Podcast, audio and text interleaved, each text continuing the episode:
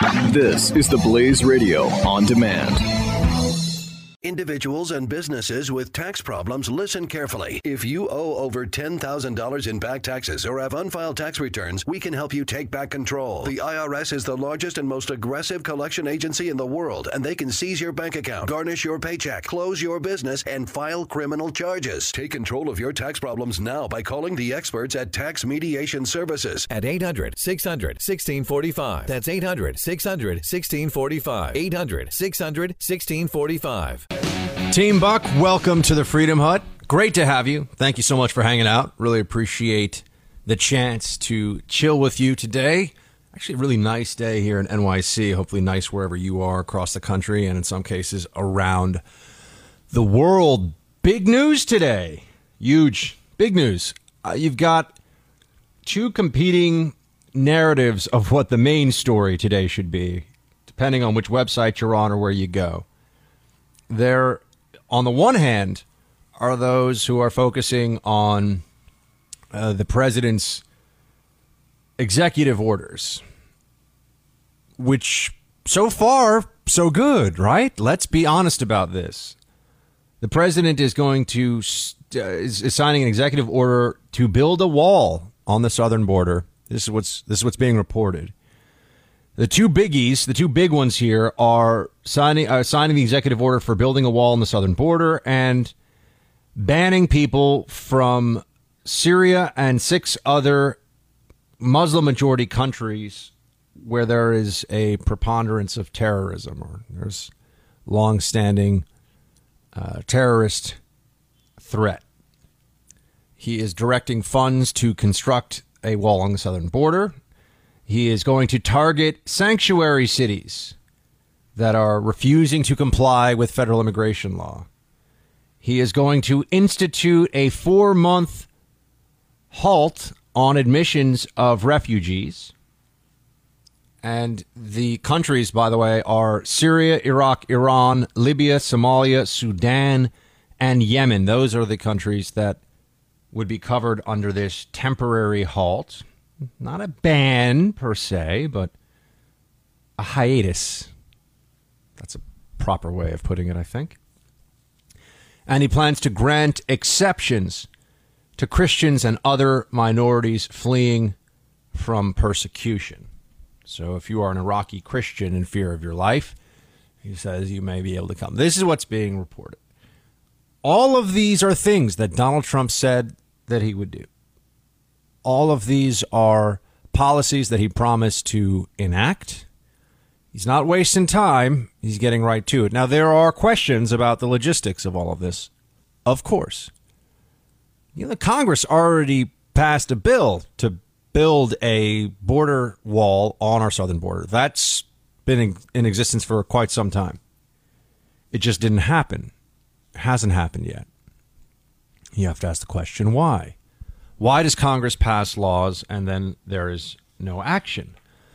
Why does Congress leave laws in place about immigration and yet nobody enforces those laws? How can we have a system where you have millions of people who are in violation of federal law and the federal government's not going to care and not going to do much, if anything, about it? These are all worthwhile questions to ask.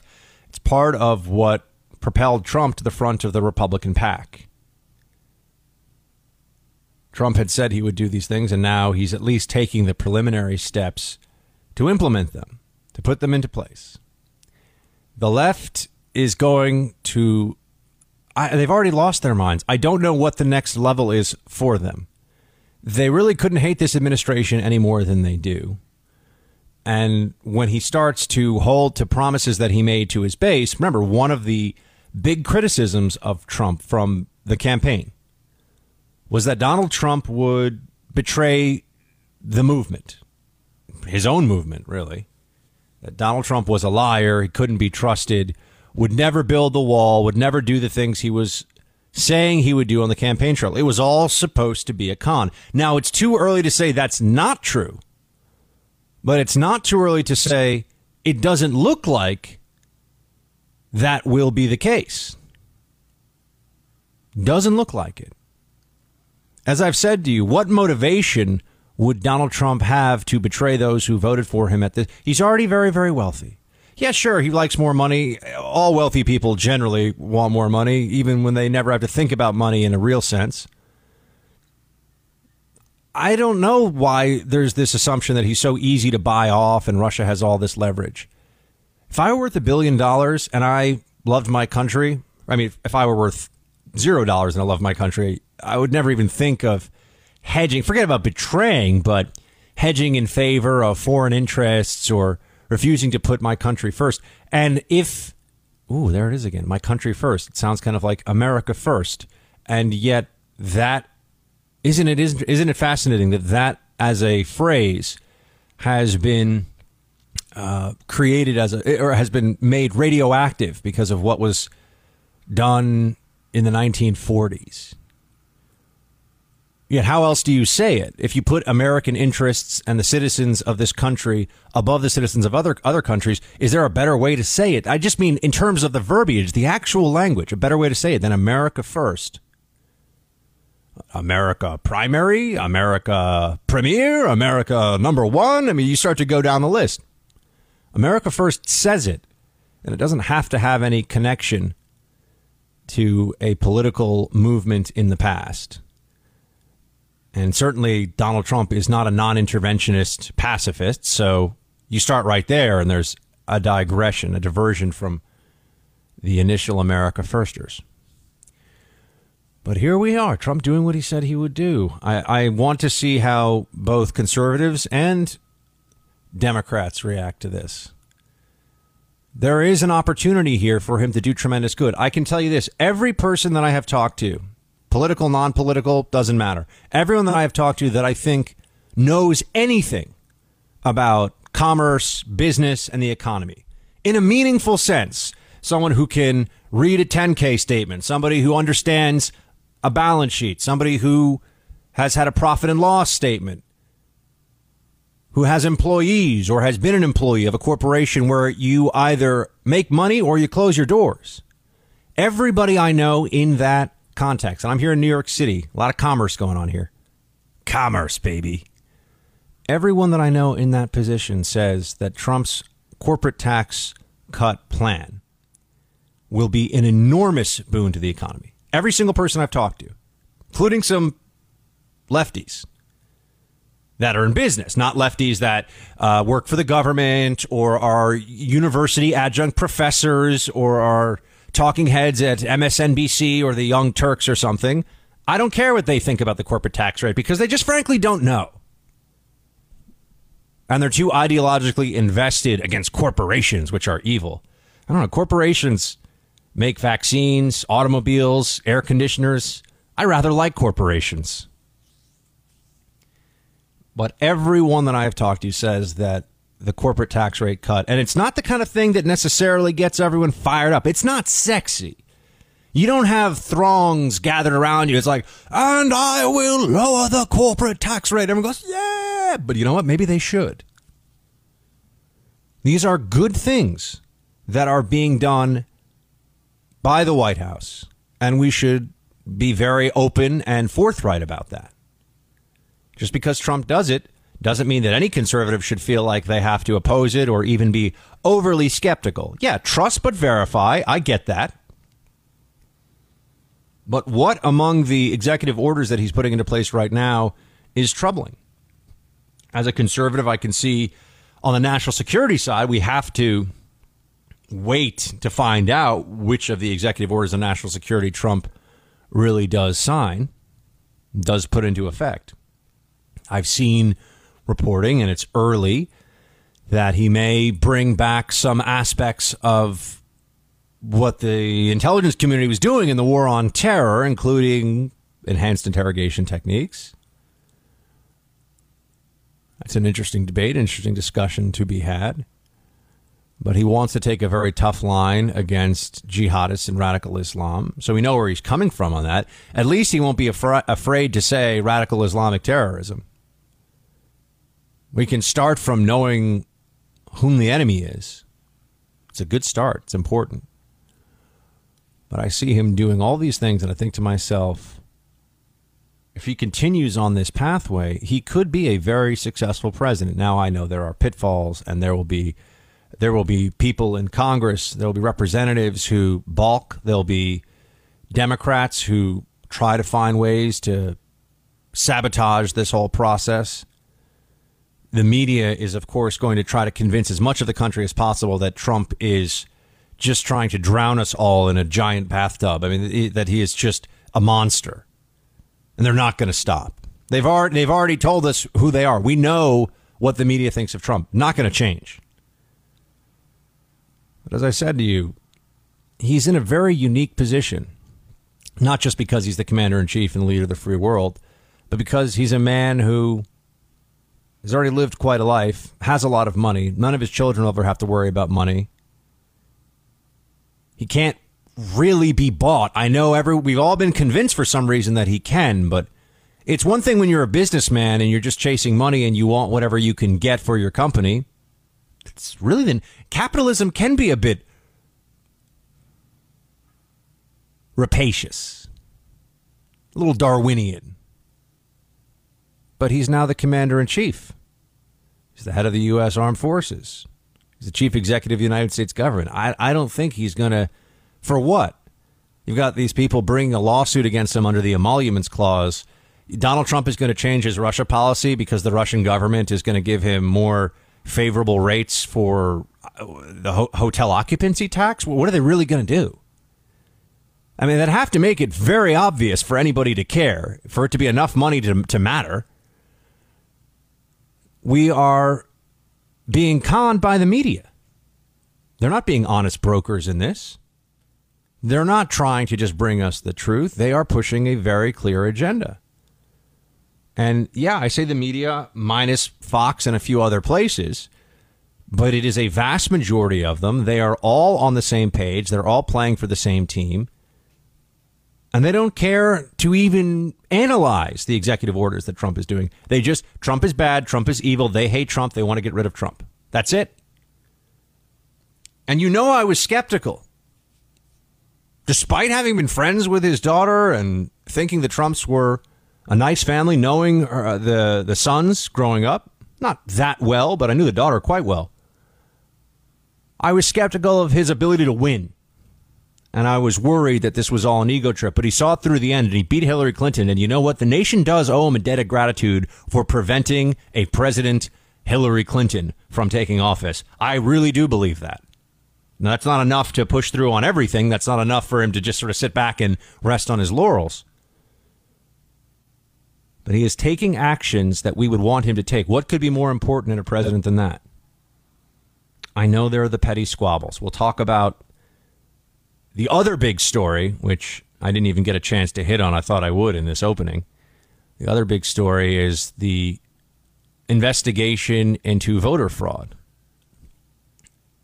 I want to say something about this, and we'll hit it more on the flip side of the break. What if Trump is off, but what if voter fraud is pretty bad? What if it's hundreds of thousands of votes? Meaning hundreds of thousands of illegals in a with 120 million plus votes cast. No one thinks that 100,000 or 200,000 illegals voted in this country. I don't know, and let's be clear, Nobody knows because the government doesn't want to look into this. They want to do all these models on climate change and drastically alter the economy and make us poorer and slow down growth and innovation because there's too much CO2 in the air and we're all going to melt and die. The government will spend a lot of money on that, but they don't want to look into voter fraud. They want to turn a blind eye to anything that's going on with voter fraud. We know that there's been fraud in elections in the past that cost people the election. We know there are some isolated cases of voter fraud that are prosecuted. And we know the Democrats, at every single opportunity, try to make it impossible to prevent and prosecute voter fraud. Because how do you know? If somebody just shows up, yeah, I'm Bob, I'm voting. They don't have to show any ID. Just say they're Bob, they vote. What are we going to do? How would we know? All right. Let's talk more about this on the other side of the break because you got CNN.com writing, despite no evidence, Trump wants voter fraud investigation. You know what's funny about investigations? they're usually to find evidence. Be right back. Buck Sexton. The Blaze Radio Network. Individuals and businesses with tax problems, listen carefully. If you owe over $10,000 in back taxes or have unfiled tax returns, we can help you take back control. The IRS is the largest and most aggressive collection agency in the world, and they can seize your bank account, garnish your paycheck, close your business, and file criminal charges. Take control of your tax problems now by calling the experts at Tax Mediation Services. At 800 600 1645. That's 800 600 1645. 800 600 1645. I think for anybody who is an analyst of the news, of politics, of national security, whenever you whenever you're dealing with the Trump administration and what they've said about something, have to do a little introspection, step back and think for a second. This looks like they're going to lose. This looks like it's going to be bad for them. But how many times has that been the case in the past and it wasn't true? Meaning we thought that they were finally going to get hammered by the Democrats and public opinion would turn against them. You see that more than half of those polled liked Trump's inaugural address. I, I thought it was supposed to be the worst speech given since Mussolini decided to call it quits. Well, actually, people decided to call it quits for Mussolini, but that's a story for another day. I thought it was supposed to be worthy of Attila the Hun. And yet, more than half of Americans polled. Now, are we obsessed with polls? Only when they hurt Trump, if you're in the media. When they further the Trump narrative or they help the Trump administration in some capacity, then you want to ignore them. Then you don't care. You don't like them. Polls are bad. Trump is picking a fight now, or maybe you could say the media's picked a fight with Trump over the number of illegal, uh, illegal votes that were cast in this past election. I don't think it is a mistake that it would be more or less the margin of victory for Hillary Clinton in the popular vote. That may be clouding the analysis from the Trump team at some level. I don't know.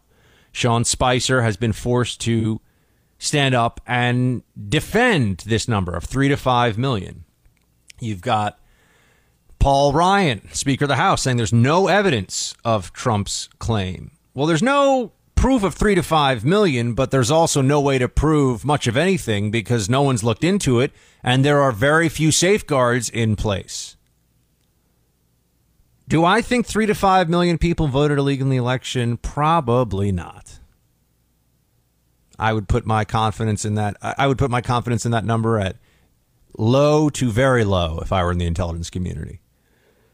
Do I think that 100,000 people voted illegally across the country? If you really looked into it, everywhere. Maybe. Do I think 10,000? That's, yeah, that sounds. And now you say, Buck, come on, 10,000 out of 120 million votes cast. Look at the margin of victory in Wisconsin. Look at the margin of victory in Michigan. I know more than 10,000, but not that much more. And even if it's only 10,000 this time, we need to prevent it from being 100,000 the next time. So why, if our, if our, I know it's a republic and people love to say it's not a democracy. Yeah, yeah, I know. But we refer to America as a democracy. So everyone needs to chill. It is a republic. I get that. But our, our system is based on democratic norms. How about that? All right. Do a little poli sci 101 here. Undermining our institutions is supposed to be a, an unpatriotic and horrible thing and we should have bipartisan love and support for these institutions of the peaceful transfer, transfer of power of representative government based upon clearly established rules and an independent judiciary, yada yada, etc., cetera, et cetera. Isn't knowing whether people are voting illegally in large numbers or not important enough for us to care? Isn't it something that we should pay some attention to at some level? Maybe. Do I think that it's wise for Trump to put out the three to five million number before he can prove it? I don't think it's wise. Do I think that Trump would care that I think it's unwise because many things that others have said were unwise for him to do turned out to work in his favor? Yeah, I think all that's true too. We need to keep a very close eye on all of this. The Democrats were really of the mindset that after eight years of Obama, they'd have eight years of Clinton, and it was all over. They thought we were a one party state. The Democrats had won. Progressive ideology would reign supreme, and it was all over, folks. Not the case. And now they are being fly kicked by reality. Chuck Norris roundhouse style. And they don't like it. And they can't really stop it. They can whine a lot. They can complain. They can lie. They can try to cheat in the court of public opinion. But not much they can do while Trump is using his executive order pen. And there's a lot more coming, I think. Just like on this show, team. Much more coming. Stay with me through the break. Back in just a few minutes. The Buck Sexton Show on the Blaze Radio Network. So the administration in its last days did some. The former administration. Ooh, can we just air that one out for a second? The former presidency of Barack Obama, the the old, now past, and no longer presidency of Barack Obama. It's done. It is done. Don't have to cover State of the Union addresses where Obama sets up lots of straw men and just destroys them, makes arguments the other side don't make, acts like this is just a simple issue of are you a are you a good person or not? If you're a good person, you're going to agree with Obama, of course. If, not, you're a bad person. Ooh, bad person. That's done with. Something we should all take a moment to celebrate. It's I don't know if you consider that a small a small or a large victory, but at whatever level you consider it, it's a victory nonetheless victory for limited government, for liberty, for the sanity of those of us who refuse to buy into the cult of personality.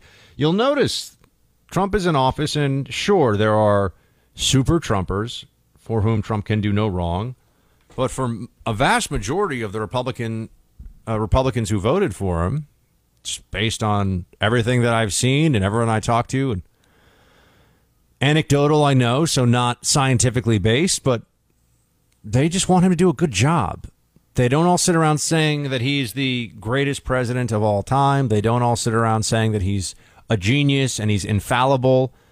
All of that, by the way, was so damaging with Obama because it also meant that the people weren't on guard for the usurpation of their liberties. The people were not on guard for the overextension of the executive branch. They were lulled into a false sense of Obama's the best. We don't need to worry about anything. It's all going to be fine. They were lulled into that. And now we see that when the shoe is on the other foot, they freak out to the point of their hypocrisy being absolutely brazen. And the hypocrisy is mind blowing, it is mind numbing. It's just too much. What was okay for Obama to do is bad for Trump to do just because Obama good, Trump bad. That's all it comes down to in their minds. And I'm talking about seasoned political journalists. I'm just talking about randos walking around on the street. But Obama, on the way out, showed us some things. He showed us that he does not uh, believe that the state of Israel is in a constant state of siege because of Hamas and surrounding extremists and the attitude that is prevalent in much of that neighborhood of the Muslim world that Israel is a should be a pariah state among nations and should be surrounded and choked off and eventually destroyed. He seems to think the Israelis are, are the ones causing the problem. And the problem I know there is very broadly defined, but if I start talking Arab Israeli or Israeli Palestinian conflict, people refer to it both ways. Uh, we won't get into any of the rest of what I want to talk about. But alas, here we are with just a parting a parting shot. We know that he refused to stand up for Israel at the United Nations and didn't veto the resolution that says that Israel settlements are illegal and, and that language that was passed that was damaging to the state of Israel, makes them look bad, and shows that Obama all along was really lying when he said that he had Israel's back. He wasn't somebody who was ideologically aligned with the best interests of the Jewish state. He sees them as antagonists, and I would bet, I would wager in a, in a private moment, Obama would even say that he thinks they are oppressors against the Palestinian people. Just as he thinks that the Castro regime is uh, misunderstood or the Castro regime is, yeah, something that we should work more closely with. The State Department, while Obama was in his last days, under John Kerry, sent $220 million to the Palestinians late last week, despite objections from congressional Republicans. Now, because the State Department is under different leadership, there's going to be a look at that payment, and there could be adjustments. The Trump administration may decide to tweak some of this. So Obama went beyond congressional oversight here and released $221 million to Palestinian territories uh, because that's one of the last things he wanted to make sure he did when he was in office was to shower some taxpayer cash on states and on really a culture now in certainly in Gaza and it exists in the West Bank too of the celebration of death of martyrdom that hasn't changed. The existence of the Israeli state is not something that Hamas has accepted, and not at all. And we're told that the, we keep hearing about East Jerusalem as as a sticking point, and the Israelis are going to expand settlements in East Jerusalem. Jerusalem is a city, and I've been in both sides of this city they talk about, and they are building some apartments on the in the eastern part of the city these are the settlements that they're talking about. And no one is suggesting, or no one seriously, I would hope, suggests that Jerusalem be divided down the the center and, and cut in half, like a la Berlin during the Cold War. I don't think that's what the answer is going to be. And the restrictions that are put on the Israeli state by the international community about this are onerous for the Israelis to deal with, at least in the context of Jerusalem. I mean, you want to talk about hilltop settlements or outposts as opposed to settlements, that's a, a different discussion. It's part of this discussion, but it's a different aspect of it. And Jerusalem as Israel's capital, if Trump moves the embassy to Jerusalem, why do we have to obey these mandates that have been there in the past? Doesn't a new administration get to determine policy? Didn't Obama upend decades of foreign policy vis-a-vis Cuba? It was my objection to what Obama did with Cuba isn't that he changed things. He promised a lot of hope and change. My objection was that I didn't think that he had achieved anything by changing it and he had traded away a lot in the process. Didn't get any concessions from the Cuban government, just decided to release the pressure. Took them out of the chokehold without without making them tap out first. It's not the way it's supposed to go. So I objected to the substance of what Obama did, not just, oh, well, it's different. And with Trump, you're going to see a lot of playing both sides on this. When he changes things, it's going to be reckless. When he continues with policies, it's going to be because he's either not sticking to his word or he is not nuanced enough in his understanding of the issue. He'll get criticized on all of this no matter what moving the U.S. Embassy to Jerusalem is something the Trump administration says they are going to do, uh, or at least some of the members of the Trump administration say they're going to do. And that's really up to us in Israel. Doesn't really matter all that much what the rest of the world thinks of this. That is another exposed aspect of the media now. Should note that you're seeing that it's not enough for them just to rely on the progressive left viewership and readership that they have that hates Trump. They also want to reflect what they consider to be this global, dare I say, globalist view. And that's another means of increasing pressure on the Trump administration is to say that the rest of the world disagrees with you on this. The rest of the world doesn't like what you're doing here. Hmm. Do we care? Should we care? Those are questions for which Trump, I think, has very different answers than certainly his predecessor, but really any president in my lifetime, or at least that I can remember. I think we will make deals with individual countries.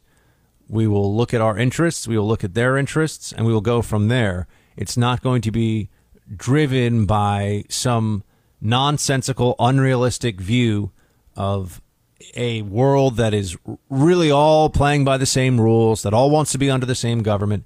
That's not how Trump's going to do things. Is it going to work? Oh, we'll see. But I do think that thus far, there's plenty of reason to believe that there can be some really good things coming from this administration. And we should encourage them when they're good, we should condemn them when they're bad. That is my plan for all of this. My other plan is to tell you about our sponsor this hour, silencershop.com. They have the best buying experience you can get, period. You can trust silencer.com to handle the paperwork quickly for your suppressor since they submit more forms than anybody in the country by a huge margin. Silencer Shop offers the best prices along with the best service. And when you purchase a silencer from silencershop.com, you simply pick it up at a local dealer with no transfer fees and no shipping. A silencer is a must have accessory for your firearm. It makes shooting more enjoyable. It reduces the blast to a much more comfortable level. And buying from silencershop.com is just like buying local since your local dealer is setting the price and making the profit. Now you can get the best price and know you're supporting your local business. So check it out, team. Silencershop.com. Again, that is silencershop.com. Help make the world a quieter place. We'll be right back. This is the Buck Sexton Show. On the Blaze Radio Network.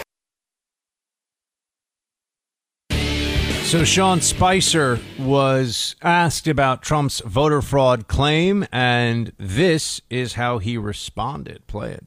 Does the president believe that millions voted illegally in this election? And what evidence do you have of widespread voter fraud in this election, if that's the case? The president does believe that. He has stated that before. I think he stated his concerns of voter fraud and, and people voting illegally during the campaign. And he continues to maintain that belief based on studies and evidence that people have presented to him.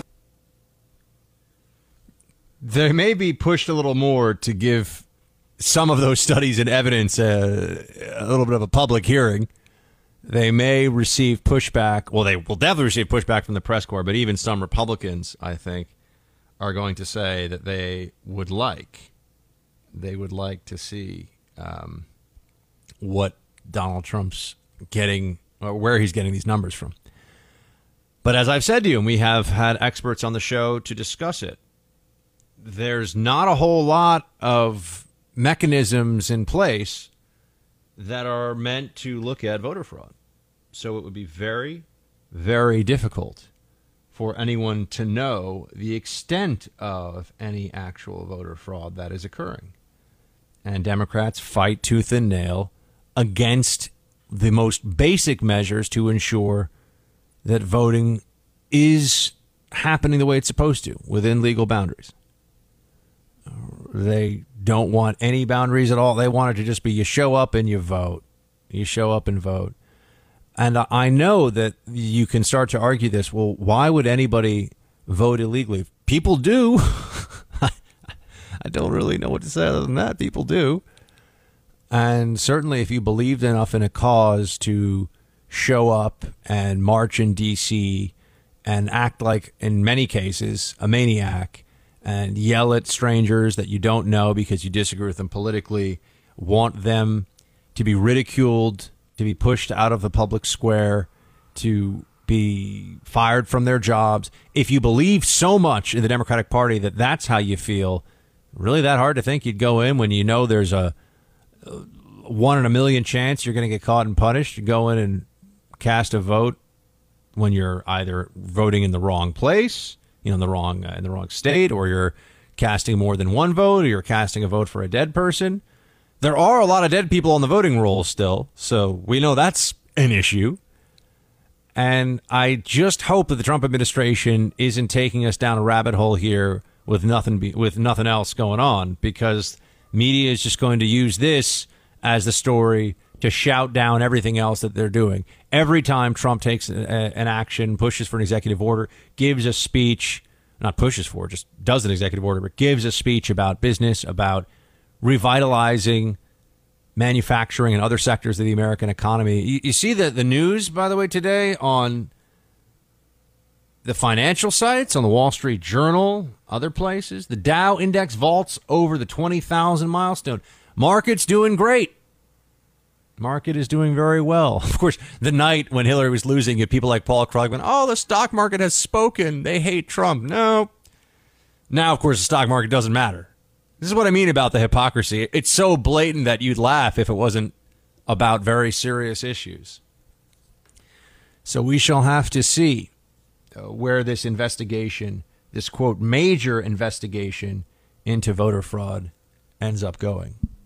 We shall have to see if they're able to produce some evidence. They don't have to, this is my position on it. They don't have to show that 3 million people voted illegally, but if they can just show substantial numbers, period, voted illegally, it'll change the whole conversation.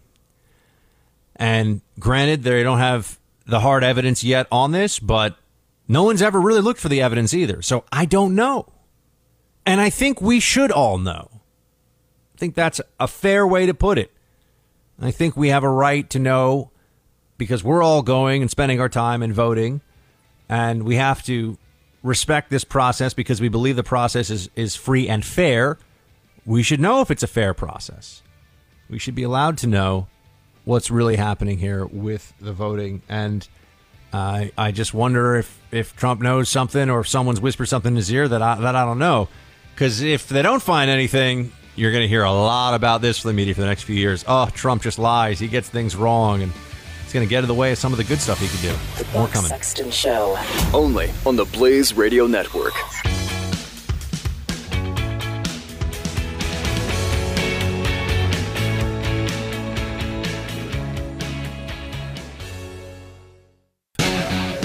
All right, team. Welcome back to the Freedom Hut. We're joined by our friend Charles Cooke. He is editor for National Review Online. He's the author of the Conservatarian Manifesto at Charles C.W. Cooke with an E at the end of Cook on Twitter. Mr. Charles, good to have you, sir. Good to be here. How are you? Good, man. I'm good. Thank you. Uh, let's talk about a few things. A lot going on in the news. Wanted to start uh, with your piece just because I feel like I didn't get a chance to talk about this when it happened, and so now I can revisit it. No, of course you can't punch Nazis in the face. You know that, Charles. I know that, and everyone listening knows that. But there are some so called luminaries on the left who seem to think that there's a real debate, a real discussion to be had about whether punching Richard Spencer, the alt right, uh, whatever we want to call alt right guy, in the face, as happened on video, might just be okay. There were otherwise serious people that were advancing that narrative or at least pondering it. There were, and then even the New York Times presented it as if it was a real debate, a real moral quandary that we had to struggle through together. Just as uh, supporting uh, the right to a trial and the presumption of uh, innocence uh, does not mean that one is siding with or supporting murderers and rapists. Uh, defending uh, the speech rights and the physical rights of uh, an awful person such as Richard Spencer does not mean that I'm sympathizing with Nazis. Unfortunately, many on the left seem not to be able to grasp this distinction. Fact is, Richard Spencer is an American citizen. He has views that I find utterly abhorrent. He finds views that I consider to be inimical to the American order. Uh, but the government cannot silence him simply because his opinions are ugly, uh, and nor can private citizens uh, punch him, assault him, batter him uh, in any way, at least uh, without being punished for it. And I think even uh, over and above the legal point is the moral point here.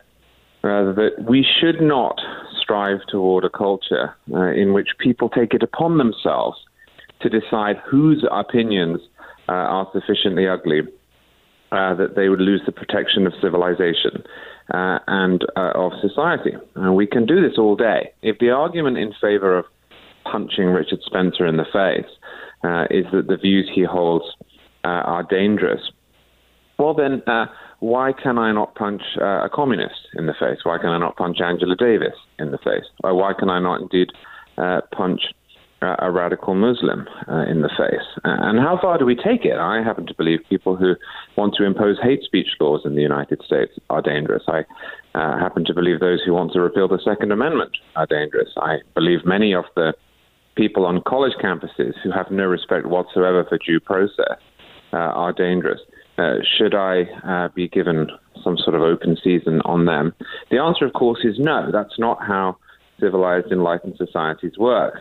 Uh, we do not uh, fight illiberalism with illiberalism, uh, and we don't prove our anti fascist credentials by behaving like fascists.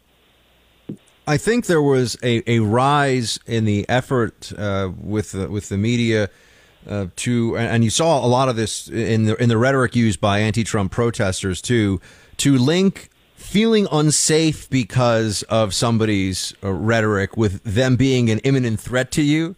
So th- then all of a sudden it becomes, well, th- your words are so incendiary and your words are so damaging and hurtful that I feel unsafe. This was a, a lot of the anti-Trump protesters and a lot of the, the anti-Trump movement, both before and, and even more so after the election, seem to rely on this formulation. I think that that is dangerous because once you start to take the position that words create uh, words create reasonable fear. Words meaning just ideological positions, not not actual threats and, and not incitement to violence then you then you all of a sudden make a very short leap instead of a very large leap to well this person is threatening me. I'm unsafe because of their beliefs. Therefore i must stop them from threatening me. And this is where i think you get people punching people in the face because they don't like what they say. And this is of course the trick. In most countries in the world there are such thing, uh, things as hate speech laws. Now america doesn't have that uh, America has never gone down that road. The First Amendment prohibits it. Uh, but the rationale for hate speech laws is that speech can be violence, or at least that speech can be equated with violence. Uh, in America, uh, the test is very different. Under the 1969 Supreme Court case in Brandenburg v. Ohio, speech is really held to be sacrosanct and protected, uh, except in an extraordinarily narrow circumstance. And that circumstance uh, is if somebody is inciting imminent uh, violence or law breaking. And the imminent line uh, is, is an important one because uh, people saying things that make you feel unsafe, people saying rude things about you, uh, that doesn't count. Uh, for example, if I were to say on your radio show, this is of course hypothetical, if I were to say on your radio show that I think the US government should be overthrown, that would be protected under Brandenburg. If I were to say, uh, Buck, uh, I think the people who are listening should go out tomorrow and try and overthrow the government. We'll meet at 7 a.m. Uh, at this address. We'll bring our firearms. Well, that's a little different. That is uh, incitement. Uh, Richard Spencer is an extremely unpleasant individual, but he was not inciting anybody. He didn't actually say anything. He was punished for uh, who he is, for what he believes. and in a sense, that's a sort of thought crime. Uh, had he got up on a podium uh, and said to the assembled crowd, uh, go and kill that person, or this person is Jewish or black, I think we should beat them up now, well, then he would have been uh, both uh, prosecutable, most likely under the law, and also you can make a case for self defense. Uh, but simply being there, simply walking around, uh, simply holding his views uh, or even expressing them in the abstract, that's not good enough. Uh, and I don't want us as a country to get into uh, a mindset that if you are uh, threatened by somebody uh, by their abstract ideals, that that is the same as being physically assaulted. It's not. Charles, I also want to ask you about your piece on nationalreview.com, Constitutional Carry Marches On. Where where does constitutional carry stand? Bring us up to speed on all this. Well, it really has been a, a remarkable uh, last few years. In 1990, there was one state uh, that uh, had no permitting system for concealed carriers, and that was Vermont. Uh, not because Vermont is uh, especially uh, conservative, although it is in some ways, but because the original state uh, right to keep and bear arms had been interpreted to prohibit any laws at all, effectively. If you look through the books in Vermont, you'll find pretty much nothing. Uh, because of that decision. Uh, so they just never put in a permitting system. It was a quirk. Uh, but this idea, sometimes called constitutional carry, sometimes called Vermont carry, uh, has spread. Uh, Montana has a, a, version of it, not quite full constitutional carry that they put in in 1991. Uh, and then a few states uh, began to add their names to the list uh, Alaska, Arizona, Arkansas. Um, and it's starting to increase uh, remarkably quickly. Uh, last year, we saw West Virginia, uh, we saw Missouri. Uh, in 2015, we saw Maine. Um, you know, there are now 12 constitutional carry states. By the end of this year, there are probably going to be 16. And I identify three, four, five, six more, I think, uh, may go by the end of uh, this decade. Uh, if you look at the increase both in land uh, that is now governed by constitutional carry uh, government uh, and people, in the case of land, we've gone from one quarter of a percent of the entire land mass of the United States to 42 percent in 25 years. and in terms of people, we've gone from you know a quarter of a percent again of the population uh, to uh, 18% uh, of the people. Uh, it seems entirely possible uh, that by the end of this year alone, one half of all of the American landmass will be governed by governments that have a constitutional carry approach to gun ownership. That's a remarkable change. Do you think that Trump is going to be helpful on this issue? do you think that a Trump presidency is, for Second Amendment supporters, going to be quite successful? That's a good question. I mean, most of the energy for this, or all of the energy, in fact, has come from the states. States, and, uh, yeah. One thing Barack Obama did uh, is wipe out his own party. I mean, he really was the only beneficiary of the Obama movement. His own party at all levels has been decimated. Uh, so, you know, just as with, with right to work, the states have led this fight, not the president and not Congress. Um, I think in some regards, uh, he'll probably be good for Second Amendment advocates, but really the energy here comes from below. I mean, there's a reason uh, why Barack Obama was unable to get any of his gun items through, and that is that they're unpopular.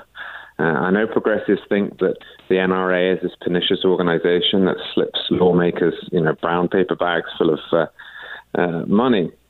But that's not why Congress votes the way it does. It's not why the states uh, have the laws they have. Uh, the reason for that is the Second Amendment is popular, and people tend to agree with the NRA. So uh, around the edges, perhaps Trump will uh, help. But Trump is more of a symptom uh, of a pro-gun culture in the United States than he is uh, the cause of anything. And he says on Twitter, which now feels more and more like it's an official an official state announcement, like he's speaking he's speaking from uh, from behind the podium in the in the West Wing or something, or in the White House. Uh, I'll be making my Supreme Court pick on Thursday of next week. That was from earlier today. Uh, you, do you think this is going to make a lot of conservatives happy? Are you expecting a good pick? Yes, I am. I am. As you know, I'm something of a critic of Trump's, but this is one area I think he'll probably get it right. Of course, there'll then be an enormous fight in the Senate because the filibuster still obtains for Supreme Court appointments. Uh, we'll see how the Democratic senators in states that are up in 2018 vote. Uh, you know, if you look at uh, Heidi Heitkamp in North Dakota, Claire McCaskill uh, in Missouri, uh, Tester out in Montana, you know, the, the uh, Joe Manchin in West Virginia, it's possible that Republicans will get to 60 without a fight, but they did block uh, Merrick Garland for a year, and I think Democrats will be quite upset about that. So we could be in for one hell of a Barney, as the Irish say. Uh, still, I think the nomination itself will be salutary from a conservative perspective. Charles Cooke is editor of National Review Online. He's also the author of the Conservatarian Manifesto, which you can get on Amazon.com and uh, read his latest on nationalreview.com. Charles, thank you so much. Always good to have you, my friend. We appreciate you making the time. Uh, thank you for having me. Uh, 888 900 3393 team. We've got a lot more coming. Stay with me. Buck Sexton on the Blaze Radio Network. Team, welcome back. Thanks for being here. Uh, Shemant, do we have David Muir and uh, David Muir and Donald Trump uh, talking about the wall. Do we have that clip by any chance? We do. All right, let's play it from ABC News. Trump laying it down. Going to direct U.S. funds to pay for this wall? Will American taxpayers pay for the wall? Uh, ultimately, it'll come out of what's happening with Mexico. We're going to be starting those negotiations relatively soon, and we will be in a form reimbursed by Mexico, which I've so they'll always pay said. us back. Yeah, absolutely, 100%. So yes. the American taxpayer will pay for the wall at first. Uh, all it is is we'll be reimbursed at a later date from whatever transaction we make from Mexico. Mexico's president said in recent days that Mexico absolutely will not pay, adding that it goes against our dignity as a country and our dignity as Mexicans. He says Well, quite simply he they're not paying. David, I think he has to say that. He has to say that. But I'm just telling you, there will be a payment. It will be in a form, perhaps a complicated form. And you have to understand, what I'm doing is good for the United States. It's also going to be good for Mexico. We want to have a very stable, very solid Mexico. When does construction begin? As soon as we can, as soon as we can physically do it, we're. Uh, Within from- months? Uh, I would say in months, yeah. I would say in months. Certainly planning is starting immediately. If he starts building this wall, I gotta say, you know, it's just gonna cause such an upheaval in the way that I, people have been talking about this for quite a while. And I, I, look, I didn't think that he was gonna go right ahead and build the wall quickly. I thought maybe it would be a little piece here, a little piece there, and that's it will be in that form in terms of the actual construction. But I mean, they were to take it as a piecemeal issue. Maybe that will still happen, but that it would take quite a while to get it all going. He's saying within a few months, and Mexico may pay for it. Of course, that's symbolic. The, the uh, well, largely symbolic. The estimates that I've seen are that the border wall would cost about fourteen billion dollars, which sounds like a lot of money until you realize that Medicare and Medicaid loses 60 to 80 uh, 60 to 80 billion dollars a year in fraud I think is the let me make sure I have that number right um, Medicare fraud because I, I hate I hate getting that wrong. Medicare fraud estimate I think it's 60 to 80 billion dollars. Let's see what we have on this one. Am I am I crazy?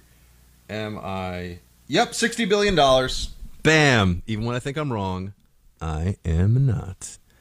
So uh, yeah, Medicare loses sixty billion dollars a year. So fourteen billion dollars for a wall, when you put it in that context, certainly does not look quite as um, quite as intense as a price uh, of a price tag.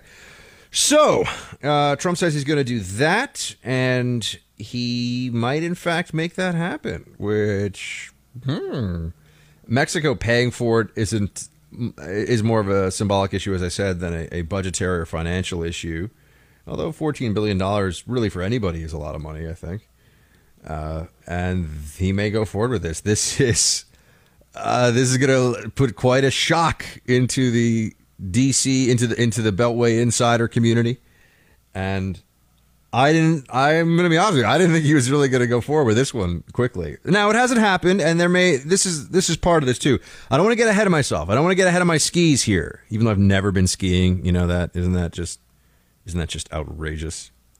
Um, by the way, I love Charles Cooke. He's a great guy, a brilliant guy. But I feel like every time we finish the interview, he's kind of like his his goodbye is not is not like the big the big hug that we all Team Buck is giving Charles. Like I feel like he's a little he's a little apathetic when he says goodbye. It makes me a little sad because I think Charles is the greatest. Uh, it's just a British thing, I know, but anyway, I digress. He's always like, "Yeah, thanks for having me," but he says it in that British way, you know. Uh, British accent's a huge advantage in life. Ladies, business, everything. All right, back to a, a but then there's also the, the David Muir effect, which is just you're super handsome and people therefore not only want to make you rich and famous, but imbue you with gravitas based on nothing, just because you're you're like this handsome guy. Man, oh man, to have won the genetic lottery. Maybe I'll come back in another life. Uh, where were we? On the wall? Yeah, wall is going to get built. It looks like. Oh, by the way, Ted Cruz won Twitter last night. Uh, Ted Cruz in an exchange. I'm trying to find the exchange right now. If you didn't see it, it's with Deadspin, and it is awesome. It's really funny what Ted Cruz did, and that's something that uh, Cruz could have used more of. Um, I think he really could have used a little more levity in his campaign and his persona. I know people say, Buck, that's not what he's about, but it's politics and people like that stuff. So, Deadspin, I don't even know how this happened, but they said, send us proof of Ted Cruz playing basketball. And he sent this photo of a Duke player that looks so much like Ted Cruz, it's crazy. And he tweeted out, "What do I win?" And then Deadspin responded to him, "Go eat doo doo." Except they didn't say doo doo; they said something else. And then Ted Cruz pulled out Anchorman meme. Boy, that escalated quickly. I gotta say, props to Cruz on this one. I I could have funny Ted Cruz, but funny self-deprecating Ted Cruz could win a national election. Really believe that, and I know that that's not about the substance and everything, but you know what pushes politics these days. It is persona, it is personality, it is connection with the voter. And this was hilarious. Go check it out on Ted Cruz's account.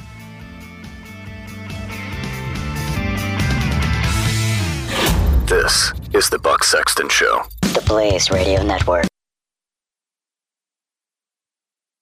Team, I know there are a ton of dog lovers in this audience, and one of you reached out to ask me if we could book someone who's an expert on pit bulls because there's been some controversy recently surrounding this particular breed. And I know a lot of you have dogs, and almost all of you, maybe all of you, love dogs.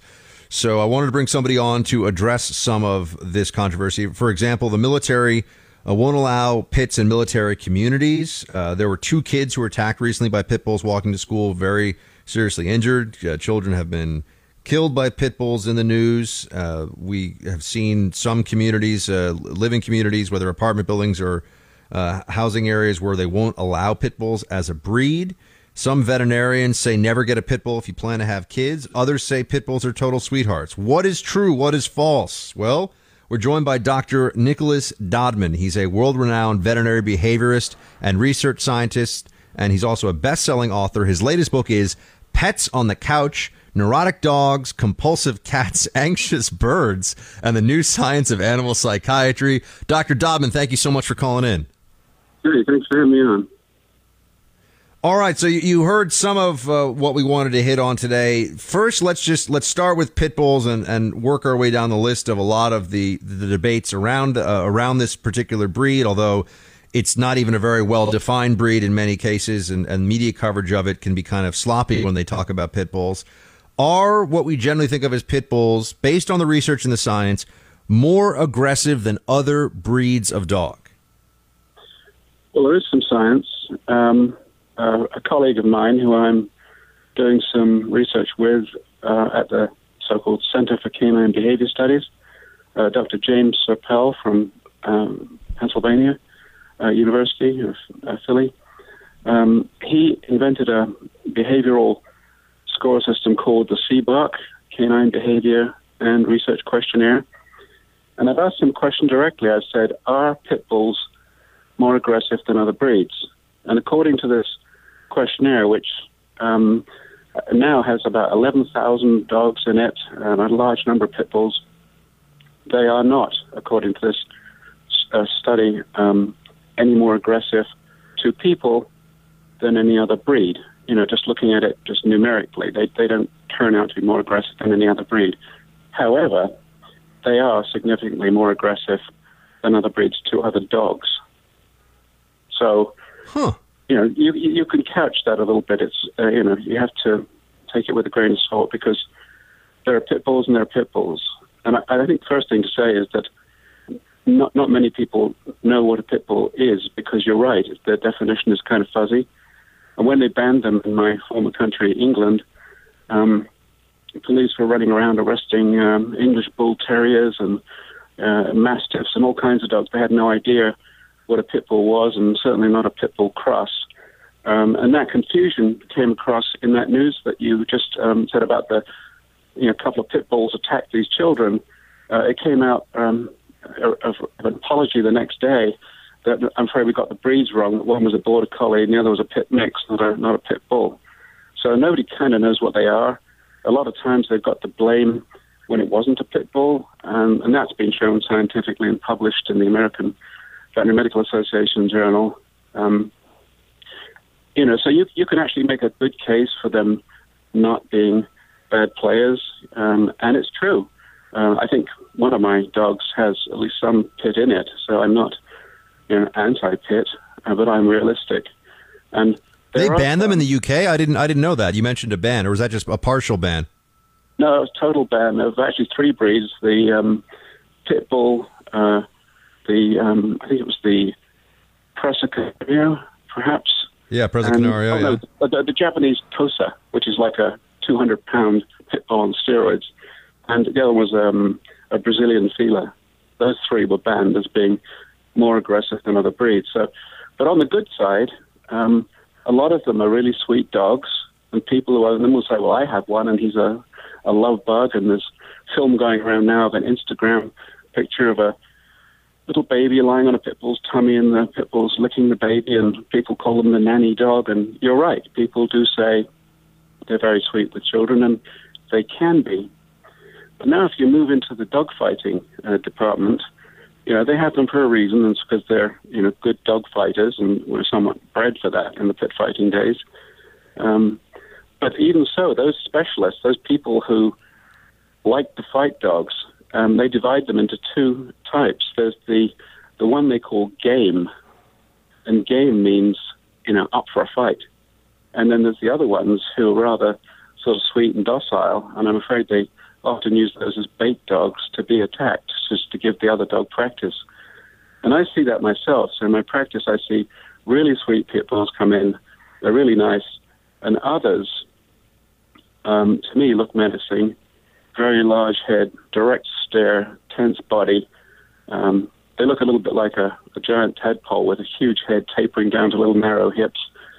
And I'm like, ooh, this could be a problem. And I, I get all kinds of horror shows, dogs, you know, snapped in half. Uh, the one story was two, a lady walking her two dogs, and the pit bull attacked one and killed it, and then t- attacked the other one who was in the process of killing it. The lady tried to intervene, and she got killed, and, and all three of them died in the end, the two dogs and the lady. And I've seen that type of thing several times. So maybe it's a real small minority of them, but you have to remember that they're very powerful dogs. Um, they're bred from bulldog and terrier. They used to call them bull and terrier in the early days. Uh, and they took the power and tenacity of the bulldog and its um, hanging on bite, because they were bred to, in those days, to jump at a bull's nose in bull baiting and hang on while the bull flicked its head from side to side. The dog's hanging on and being spun around in the air. Tenacity, launch, aggression, determination, and they mixed it with the, with the speed of a terrier. So if you're unlucky enough to get that sort of relatively pure original uh, gene set um, for um, a pit bull, you can still, um, as a responsible owner, I would say it's not a breed for the novice. You can still make that dog very obedient to you, very well trained and safe. But if you have an inkling as a bad human being that either through um, purposefully or through not really understanding things, and the dog turns into be aggressive, if you've got a game dog, it can be uh, very dangerous. I often now, the uh, so part part of the ba- of the reputation they've developed then is a result just of the the bite is much more damaging. I mean, to make a a comparison, if someone's Chihuahua becomes very aggressive, I have a friend who's a dog behavioralist here in New York, and she said she was dealing with a very aggressive Maltese at one point, and that almost sounded kind of funny to me until she said no, but it really around children it'll bite their fingers, and it's it, but no no one's going to die because the Maltese goes bad with a pit bull, it's a very it's a it's really like a weapon. It's a very serious. Uh, those jaws and that strength, uh, the strength around them, uh, can be lethal, right? So that that's also a part of this. Is that there's Yeah, just so a they do- disparate impact of the bite. Yeah, there was a 20 year study done of um, lethal dog bite attacks in the United States uh, several years ago. They, they looked at the preceding 20 years, and pit bull emerged as the number one dog responsible for lethal dog bite attacks. And, you know, that may be true, but the fact is, when you compare the number of people dying, you know, we- we've got 75 million dogs in the country and 300 million people. Um, relatively speaking, very few deaths. Okay, so pit bulls are tipped as being, you know, more represented in the, the, the lethal dog bite attacks.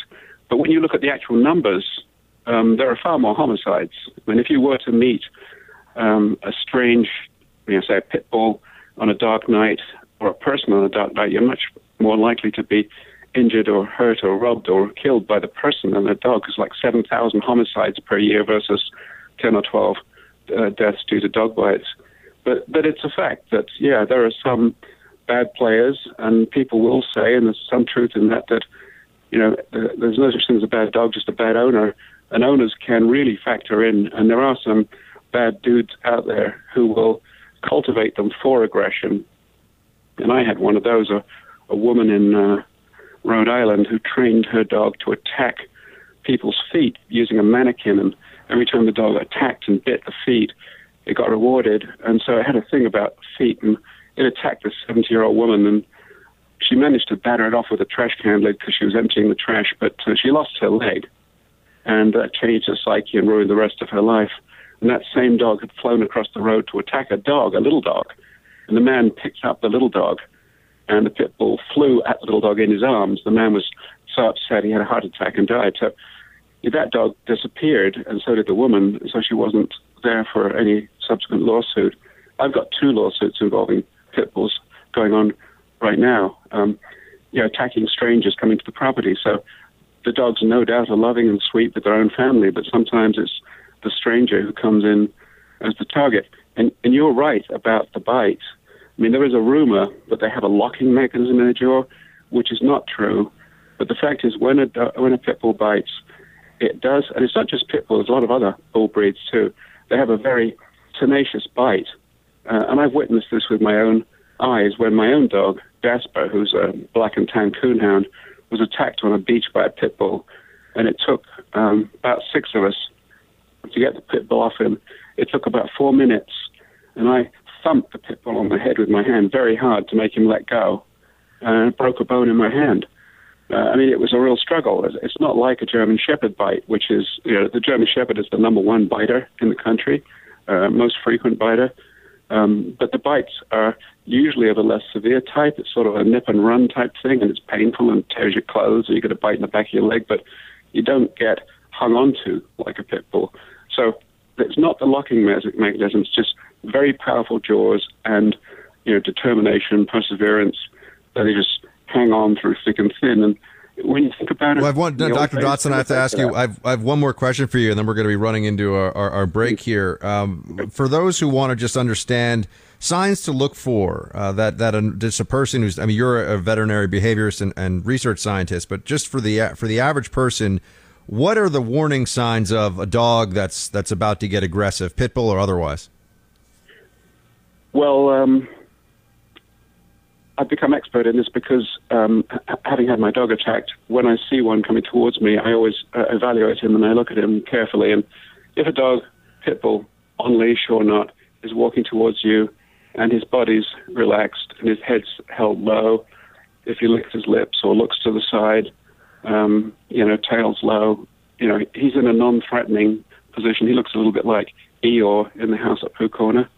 Um, but if the dog is standing there like proud as punch, with his chest sort of puffed out like a big barrel chest, and he's staring with searchlight eyes, I give those ones a wide pass.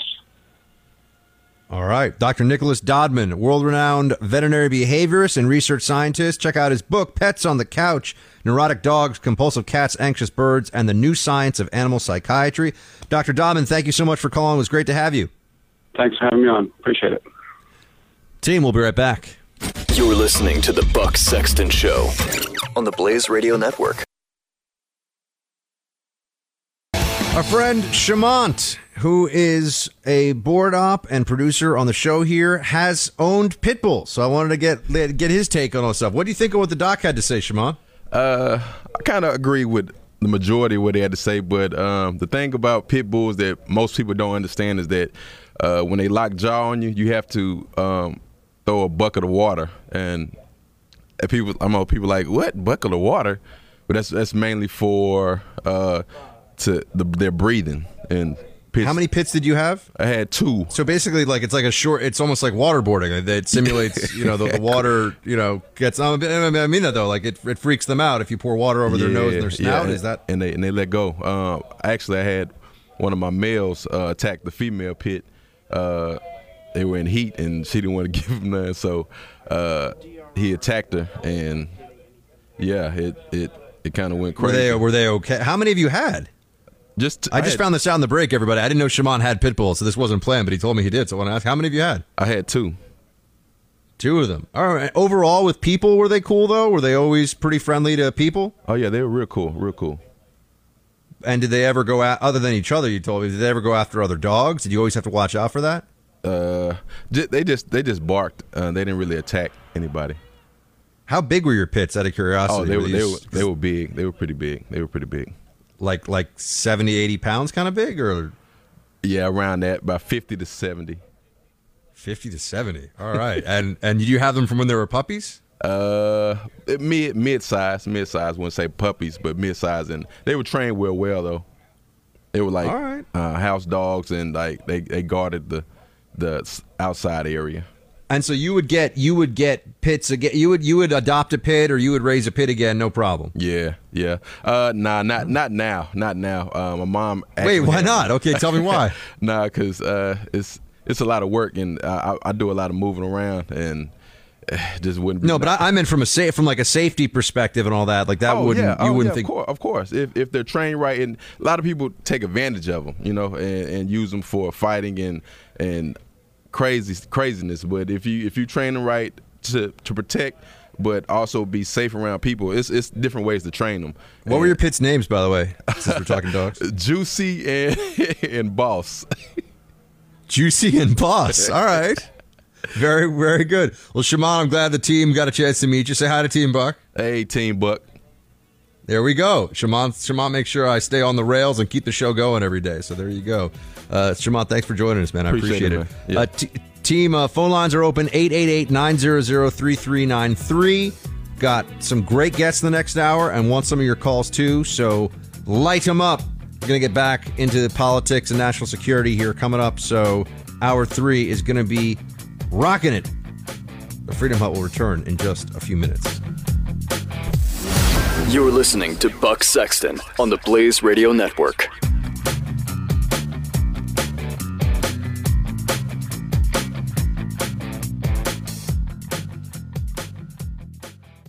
All right, Team Buck, welcome to hour three in the Freedom Hut. Great to have you. We've got our friend Mark Krikorian on the line now. He is the executive director of the Center for Immigration Studies and a nationally recognized expert on immigration issues. Mark, great to have you. Thanks for having me. Uh, we got a lot to talk, a lot to talk about. I'm sure you're a very busy guy today. Uh, first, Trump, Trump is saying the wall is going to get built. Before we get to the impact of the wall on illegal, on illegal immigration, tell me just about how doable is building the wall. Is this something that if if, if Trump says we're going to do this, can he actually do this? Well, sure. Yeah, of course you can do it. Um, you know, it depends what you mean, of course, by the wall, how much, how much of the border. He himself has said you don't need it over all 2,000 miles because of the terrain. But the answer is sure. I mean, we have some pretty good fencing along some parts of the border. So buttressing that with more, maybe having actual, like a second level behind the original fence that's an actual, you know, concrete wall, for instance, is one thing they might do. So, the, I mean, the answer is yes, it's absolutely uh, feasible, and I'm certain that some substantial amount of it will, in fact, get built. What do you think about those who make the argument that the wall that it's all about visa overstays now anyway, the wall doesn't make a difference, it's a waste of time and it's un-American. What do you say to that? Well, I mean, th- that's several different arguments. I mean, as far as uh, the un-American part's ridiculous. We can do anything we want to to defend our country. There is a germ of truth in the first point that um, visa overstays and and job and limiting access to jobs is probably more important at this point than the wall, or at least you get more bang for the buck. That and, and I've made that argument myself. That having been said, you do in fact need to improve our uh, controls at the border. And there's another thing that's sort of intangible is that the reason the idea of the wall resonates with so much people, so many people, is that it's a concrete, you'll pardon the pun, a concrete expression of U.S. sovereignty. That this is really a departure from the kind of globalist anti-border nonsense that both parties have been pushing for a long time now. So, and that's important to make that clear, to set down that marker, uh, even if the argument, you know, even if the argument's right that it's not going to do much, and that's not correct either, in my opinion. And sanctuary cities also on the docket for the Donald to tackle. What can he do there? Assuming he follows through, and it's looking like he will, how does he put pressure on sanctuary cities to uh, help uh, help enforce federal immigration law? First thing they do is they tell all the sanctuary cities, and there's a lot of them, not all big ones. They tell them, look, cooperating with immigration is not an optional thing that you get to pick and choose. You're you're required to do this because immigration enforcement is our job, and we will make sure that if you do cooperate, the ACLU will not have grounds to sue you because a lot of them are a lot of these smaller places are so-called sanctuary cities because they're afraid of being sued by the ACLU. So right there, making that clear, most sanctuary cities will say, "Okay, okay, we'll work with you." The problem is going to be the bigger cities, the LA, New York, Chicago, those kind of places. And so the first thing he's going to do is cut off certain federal grant programs so they lose millions of dollars. Those cities have already said, who cares? It's more important for us to protect illegal aliens than to protect our own taxpayers. So the question is, what does he do after that? And there's you know, this is going to be a you know year or two long, one two year long process uh, they're going to they're probably going to have to sue some of these jurisdictions, and then the kind of nuclear option is that if they find a jurisdiction that's just really completely ridiculously over the top, they could prosecute them criminally for harboring illegal aliens, which is a federal felony. Interesting that there's this conception out there that localities, municipalities, cities don't have to don't have to abide by federal immigration law. that is a widespread notion. Not only are you telling me that's false, but there can be criminal sanctions for large scale flouting of immigration law by the. I would assume that would have to be some of the officials in these cities. Right, city council or the mayor, whoever the responsible person is that makes the decision. And look, it, the, the, it's important to understand what a sanctuary city is. You're not a sanctuary city, or let me put it this way: the Immigration Service does not ask local cops to go walk in the streets asking for people's green cards. They don't even want you to do that. What the, what they want is when a cop or sheriff's deputy, whatever, arrests somebody and they book somebody in, they scan their fingerprints, you're arrested. Those fingerprints now go to Homeland Security as well as to the FBI. So if the fingerprint gets is a hit on their computer system and they say, "Look at this, hey, we wanted this guy, we didn't know where he where he was," the East Oshkosh Police Department just got him. Send they, they send a note to them and say, hey, if you guys aren't going to prosecute this guy, or as soon as you're done with him, please hold on to him for uh, for us for 48 hours. We're going to come and get him. A sanctuary city gets that request and then says, nah, we're just going to let him go. That's what a sanctuary city is defying, openly, consciously defying federal law, and that's just inexcusable.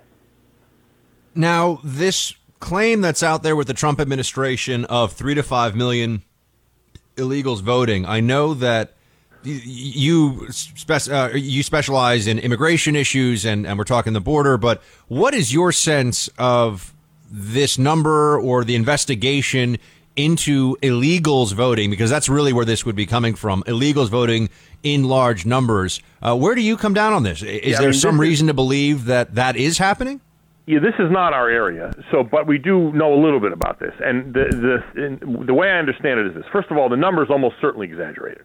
It's not three to five million illegal votes, but it is some significant number of illegal votes. I mean, it's not. There was a study of the 2012 election that found more than one million people voting who shouldn't have. So it's not nothing, but clearly this three to five million is exaggeration. But the other point that's important is it's not necessarily illegal aliens voting, because remember, the people who aren't allowed to vote are non citizens in general, most of whom are legal non citizens, people with green cards. And I think most of the illegal voting is probably legal immigrants who actually think they're allowed to vote because they go to the DMV. Look, these guys aren't political science majors, they're just regular folks, construction workers and stuff. They go to the DMV.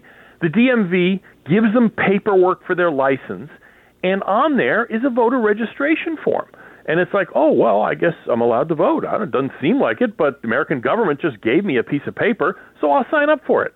So my sense is the problem here is not so much a conspiracy among immigrants to vote illegally; it's an unwillingness on our part to make clear who is and is not allowed to vote. That's why all this voter ID stuff and checking, you know, proving your citizenship when you register to vote, as some states try to do. That's why there's so much opposition to that, because the Democrats, frankly, want people to vote illegally, even though most of them are probably doing it unwittingly and wouldn't do it if somebody said, no, you're not allowed to do this. So, if there's an investigation by the Trump administration, it sounds like you think they're, they're going to find something. It's I agree with you, three to five million is too many, but it's it's not zero. that much, Oh, no, it's not zero illegal voting. That much is Yeah. for sure. And I think a No lot of the press likes to. Pre- Go ahead. Yeah, yeah, no question about it. They're going to find something, and it's not like they're going to find four people in the whole country, which is basically nothing. Too, they're going to find thousands, tens of thousands, maybe hundreds of thousands of people who shouldn't have voted who did, and that's a pretty important thing, it seems to me. How do you think Trump's doing so far with with immigration? I know he's only been in office a few days, but he's taking some actions. Are, what are your expectations?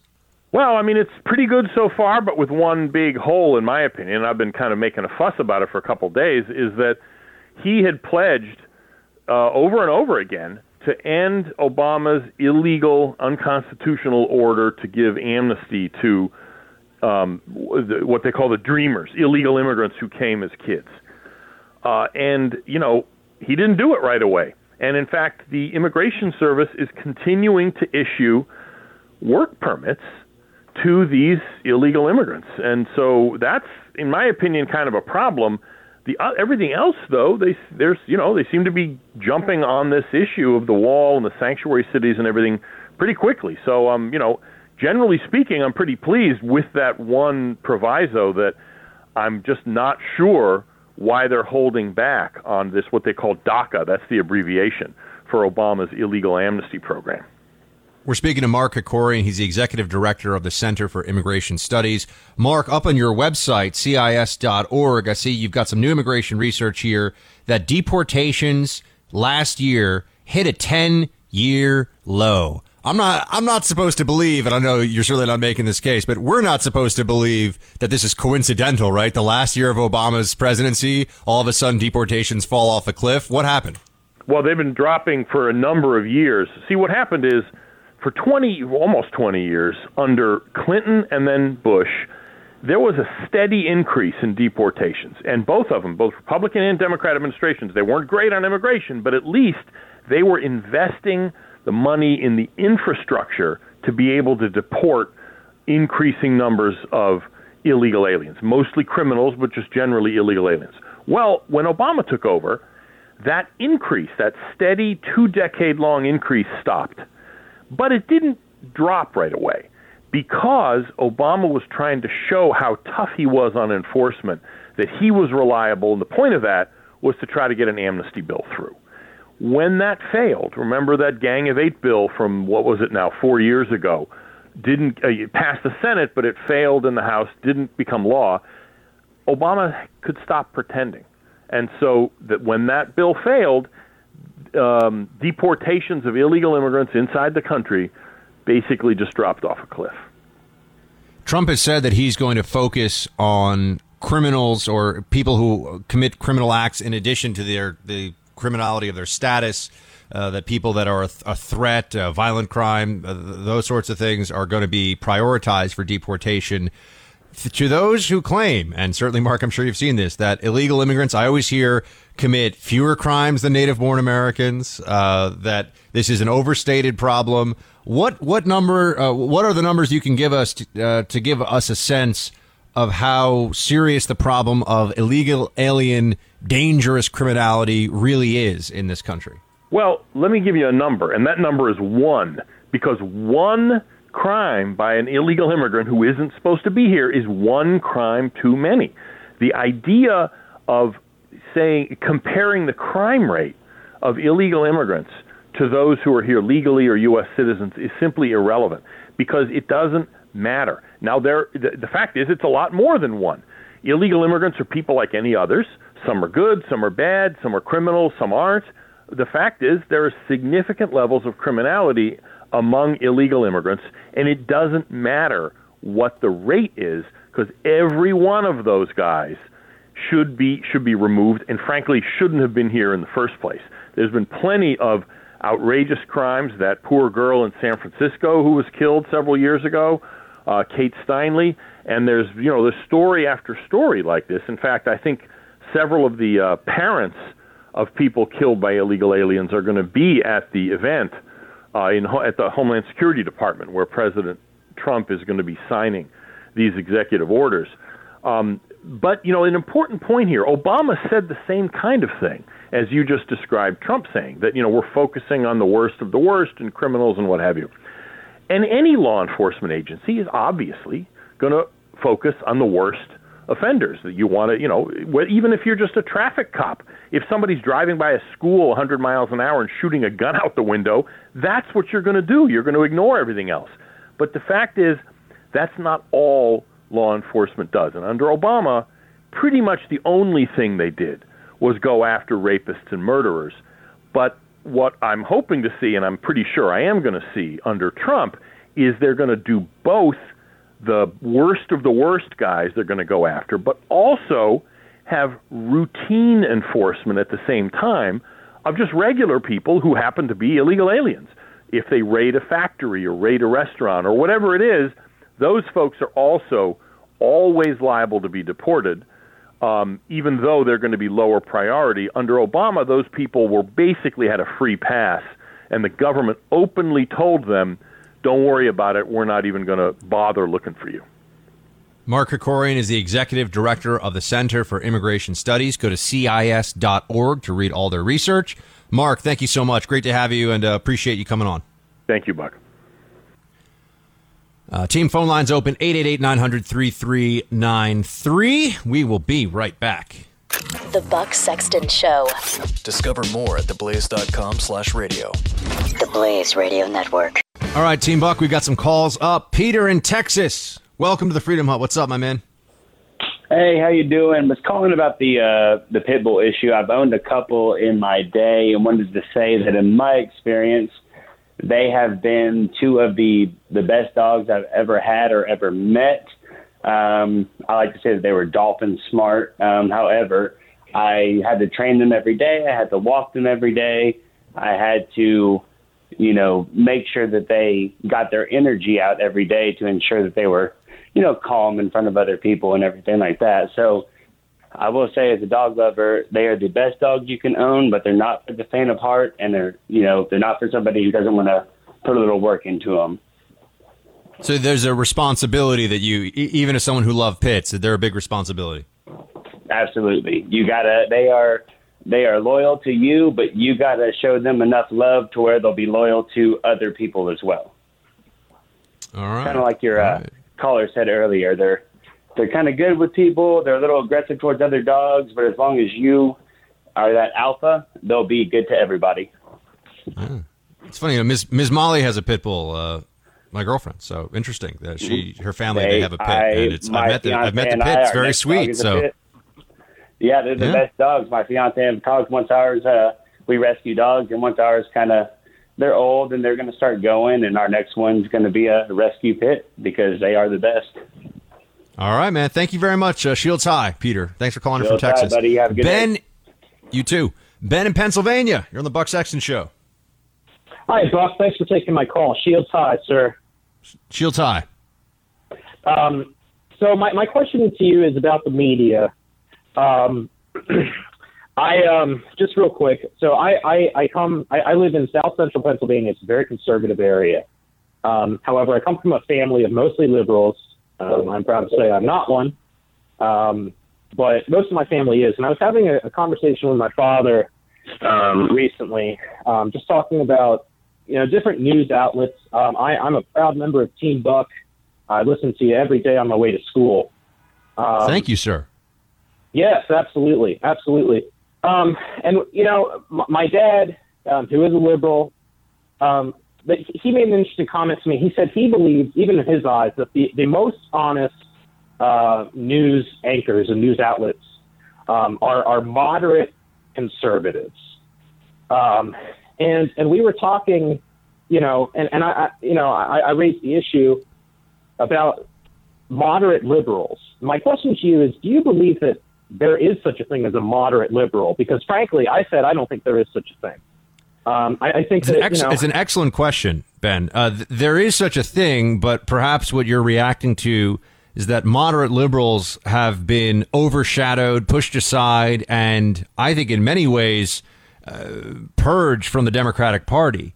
Uh, they're, when you look at who, who runs the Democratic Party today, uh, you look at the Obamas, uh, Nancy Pelosi, uh, Chuck Schumer. Uh, these are not people that find common ground with Republicans on, on really anything. And certainly on the media side, uh, I would agree that a lot of the, uh, the the anchors that you can trust to at least play it straight as anchors are center right to right. Uh, because on the left, they they view they just view everything through this lens of well, it's not that I need to be neutral, it's that the moral position is to be left, right? So so they can't help themselves. The bias is is, is implicit. Uh, they're going to talk about implicit sure. bias training. Yeah. Well, so no, that's that's. yeah, uh, but there are very few prominent uh, Democrats who are centrists and find common ground with Republicans in the Democratic Party. So I think you're picking up on that. The Buck Sexton well, Show you know, on the Blaze Radio Network. Team, as you know, I'm in for Rush Limbaugh this Friday on the EIB. So 600 radio stations across the country, millions of listeners. Always going to be a good time. But that means that our Freestyle Friday for this Friday is spread throughout the week.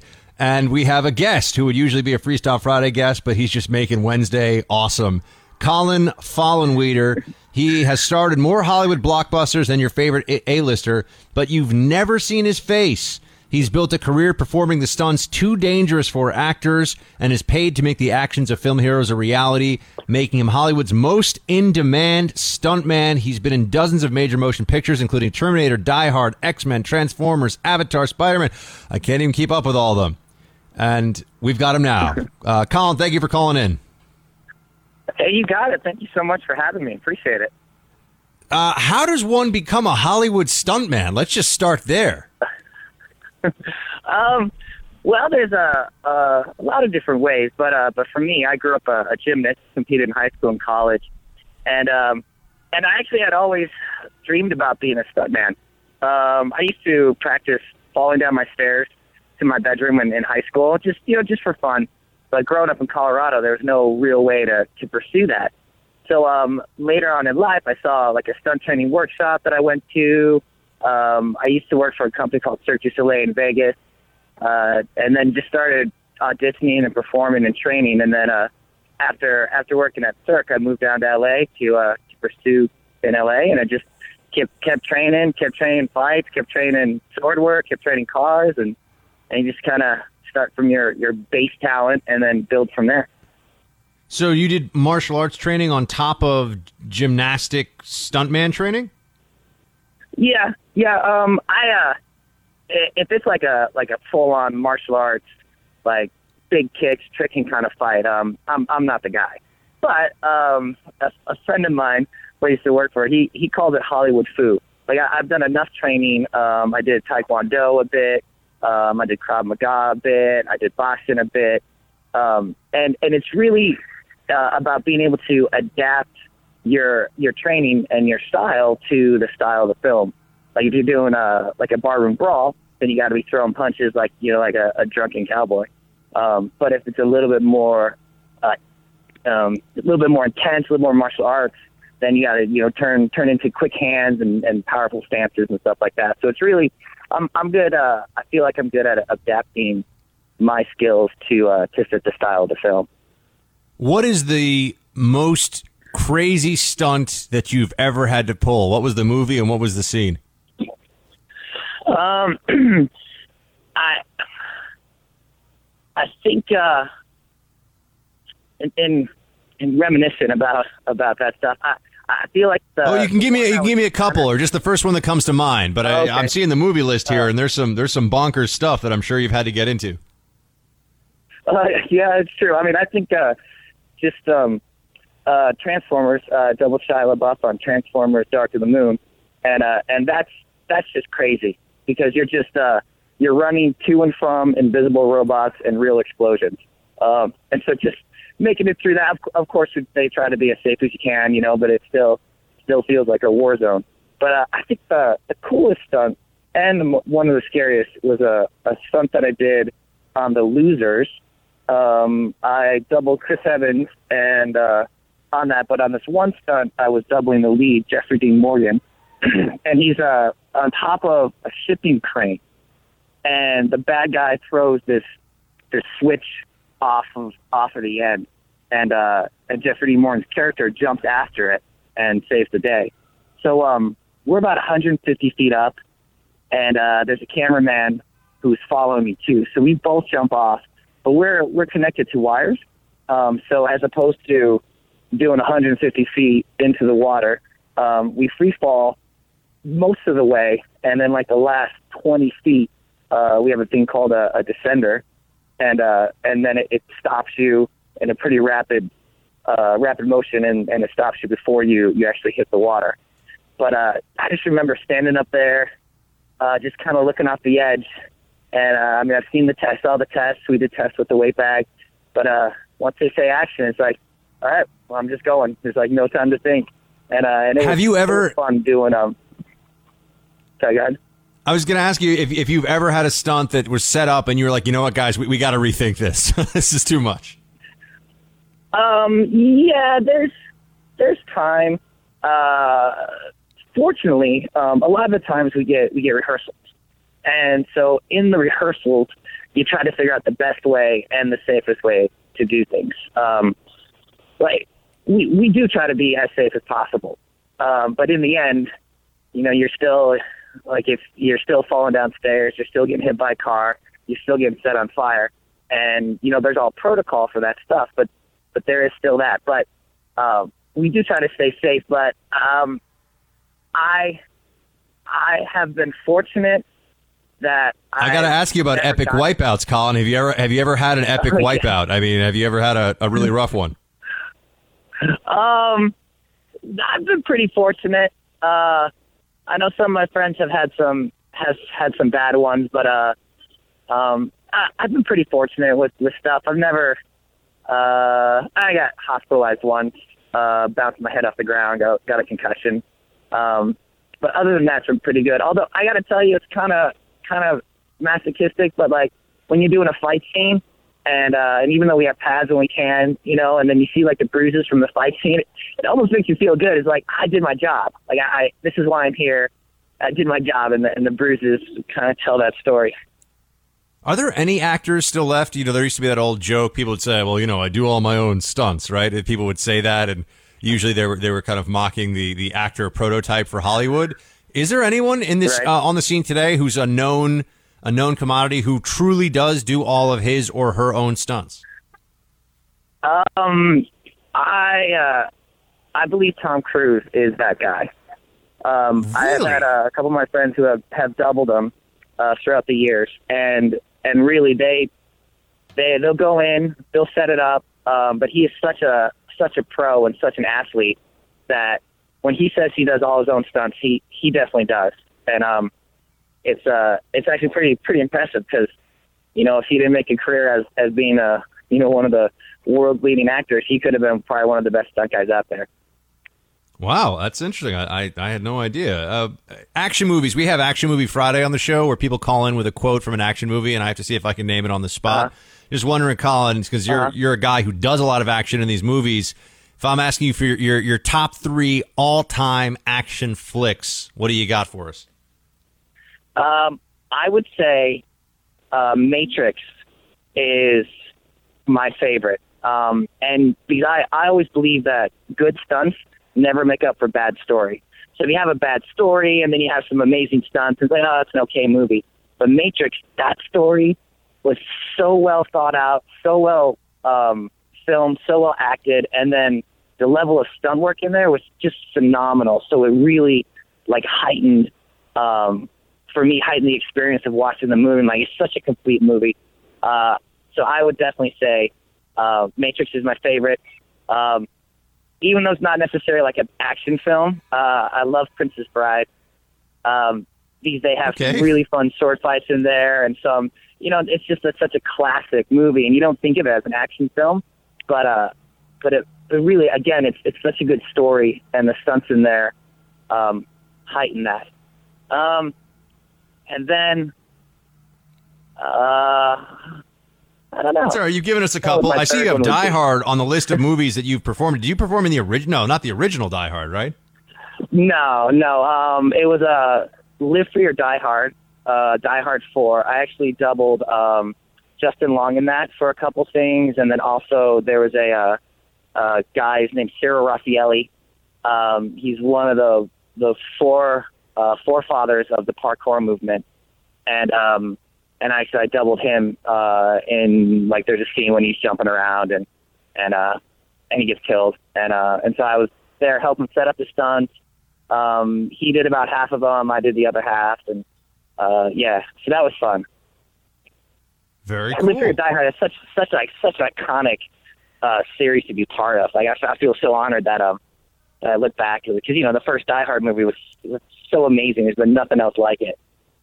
Well, if I ever become actually famous, Colin, maybe one day they'll make a movie and you can be my double, which would include a lot of sitting at desks and doing research on computers, uh, occasionally drinking tequila at night. So I'm sure you could handle all that. But we really, hey man, we really appreciate you joining. Is there a website or some social media platforms you want to direct people to to see your work? Um, mostly just uh, IMDb. Um, yeah, it just has a, a, a list of uh, of just the the films. IMDb.com. Colin Follenweider. Well, What's the Um, next film you're in that's coming out where you've done some work? Um, I did um, a movie. I actually coordinated a movie, a sun coordinated a movie in South Africa, South, South Africa in Cape Town called 24 Hours to Live, and it's a Ethan Hawke is a lead, um, and that was phenomenal experience. And and that movie should be coming in around September, I believe the release is. Um, so All that'd be like the next the next big thing. Eagerly anticipated. Colin Fallenweeder. Am I getting your name right?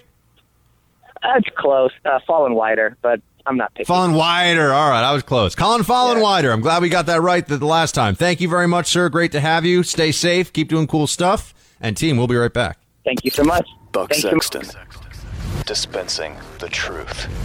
On the Blaze Radio Network. Very interesting. The Daily Caller here cites one of the uh, one of the possible studies that the Trump administration was referring to with this claim of non-citizens voting.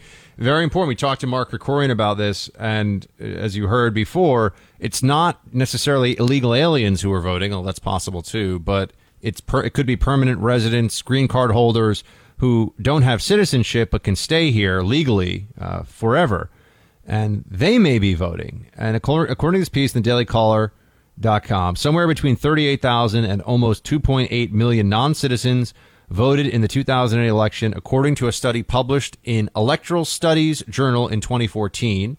It's a couple of professors from Old Dominion University.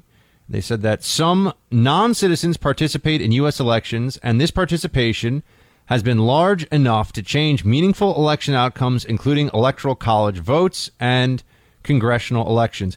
You know, I just have to say, if our precious system of government is so uh, fragile that the left is going to advocate on the one side that some unflattering emails stolen from a member of Hillary Clinton's inner circle that are published changed the voting uh, the, the voting pattern in Michigan, Wisconsin, and Pennsylvania, or any number of other states.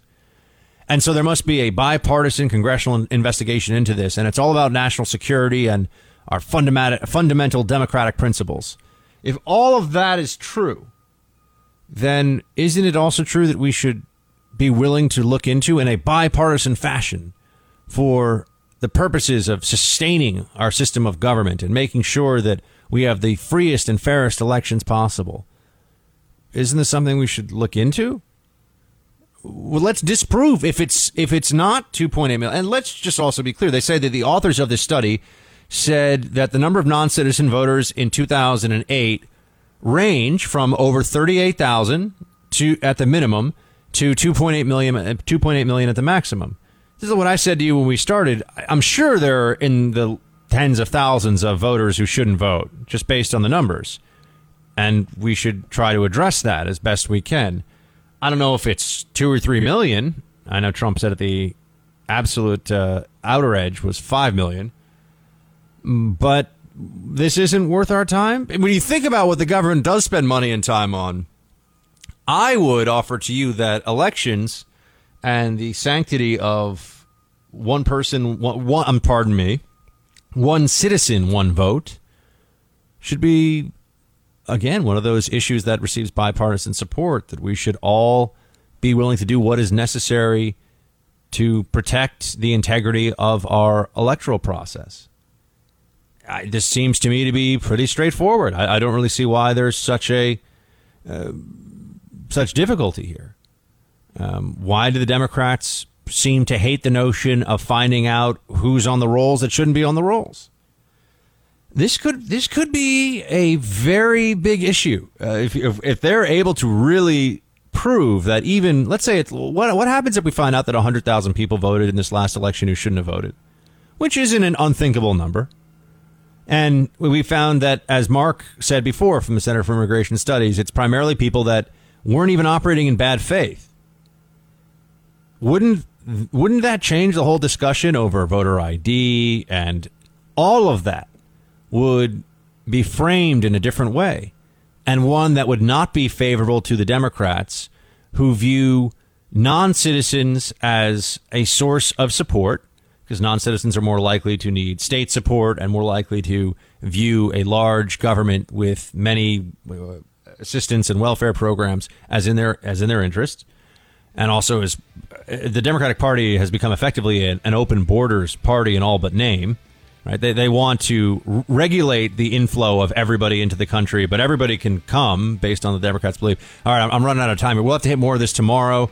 Uh, I am here tomorrow in the Freedom Hut uh, at the usual time. Friday, I'm in for Rush, 12 to 3 on the EIB. And so until tomorrow, my friends, when we'll do sort of a freestyle Thursday mixed with a normal Thursday, shields tie. The Buck Sexton Show. Only on the Blaze Radio Network.